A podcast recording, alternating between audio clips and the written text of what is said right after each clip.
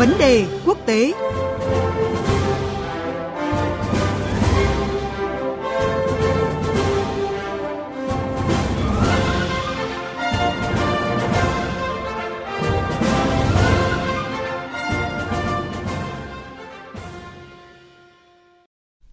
Thưa quý vị và các bạn, sau hơn một tuần khi mà lực lượng Taliban giành quyền kiểm soát thủ đô Kabul và hầu hết lãnh thổ Afghanistan, hôm nay thì hội nghị trực tuyến của các nhà lãnh đạo nhóm các nước công nghiệp phát triển hàng đầu thế giới G7 sẽ diễn ra nhằm thảo luận về tình hình hiện nay ở Afghanistan theo lời kêu gọi của Anh, nước đang giữ vai trò chủ tịch luân phiên G7.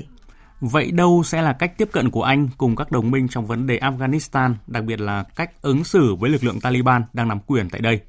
Chúng tôi kết nối với phóng viên Quang Dũng, thường trú Đài Tiếng Nói Việt Nam tại Pháp theo dõi khu vực Tây Âu. Mời quý vị và các bạn cùng nghe. Bây giờ xin mời biên tập viên Phương Hoa.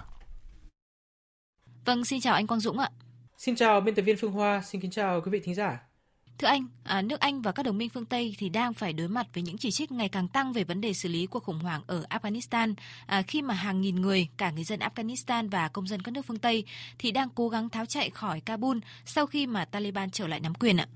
Vậy à, thưa anh ạ, dư luận có thể kỳ vọng vào giải pháp nào hiệu quả cho vấn đề này tại hội nghị thượng đỉnh G7 diễn ra ngày hôm nay thưa anh ạ?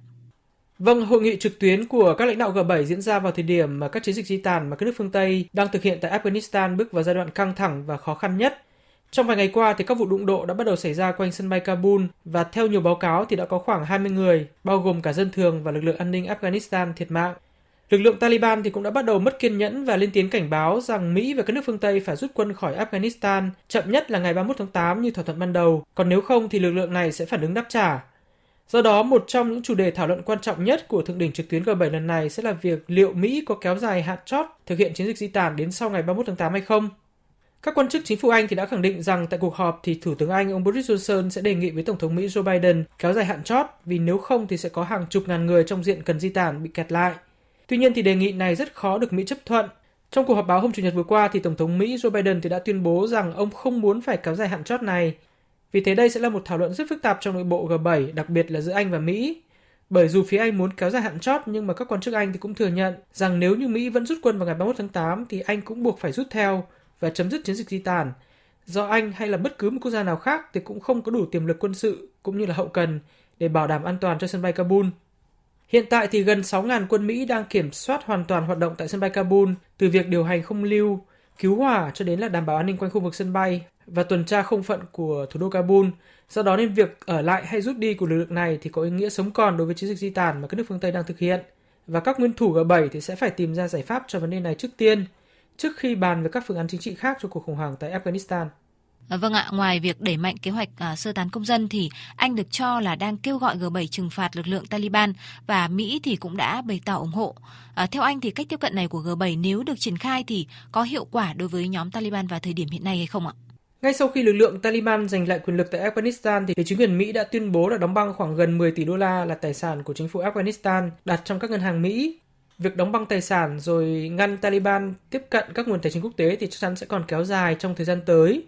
và việc phương Tây đưa ra các biện pháp trừng phạt khác nhằm vào Taliban là điều có thể dự đoán được.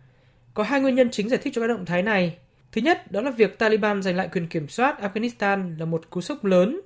và là một thất bại toàn diện của các nước phương Tây sau 20 năm can thiệp quân sự và đổ rất nhiều nguồn lực tài chính, quân sự vào Afghanistan nhằm xây dựng một chính thể theo mô hình phương Tây tại quốc gia Nam Á này. Nhiều chính trị gia lớn tại Anh, tại Mỹ hay Đức thì coi đây là một thất bại đáng xấu hổ nhất của khối quân sự NATO kể từ khi được thành lập năm 1949 và là thảm họa về chính sách đối ngoại nghiêm trọng nhất trong nhiều thập kỷ qua.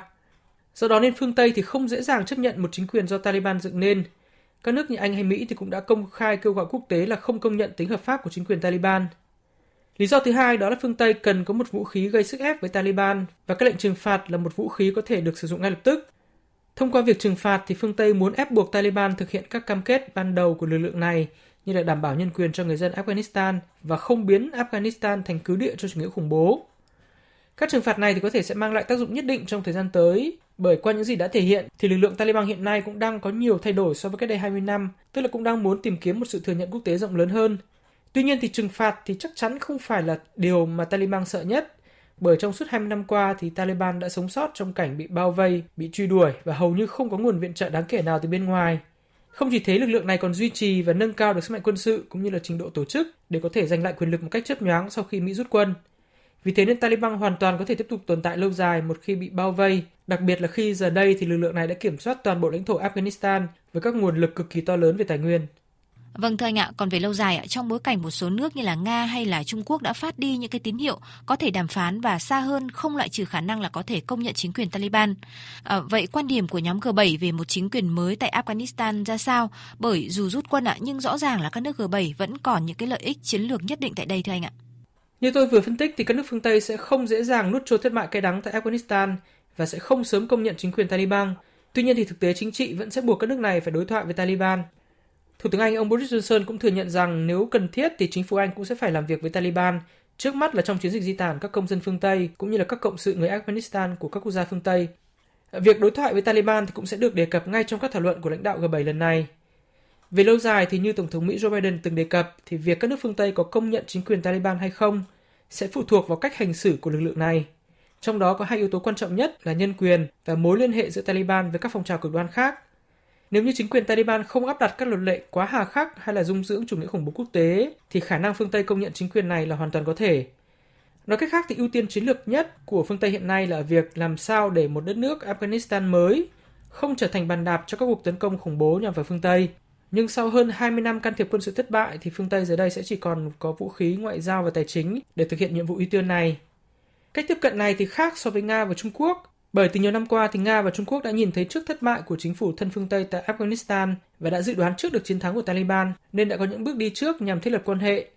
Nga và Trung Quốc thì cho rằng nên trao cơ hội cho Afghanistan xây dựng đất nước dưới một chính thể mới và kiên nhẫn chờ đợi trước khi vội vã can thiệp. Do vị trí địa chính trị rất quan trọng của mình, nên Afghanistan có vai trò rất lớn trong chính sách an ninh của Nga và Trung Quốc và các động thái vào thời điểm này thì cho thấy là Nga và Trung Quốc thì đều đang tiếp cận Taliban một cách chủ động và thận trọng. Vâng, cảm ơn anh với những thông tin và phân tích vừa rồi.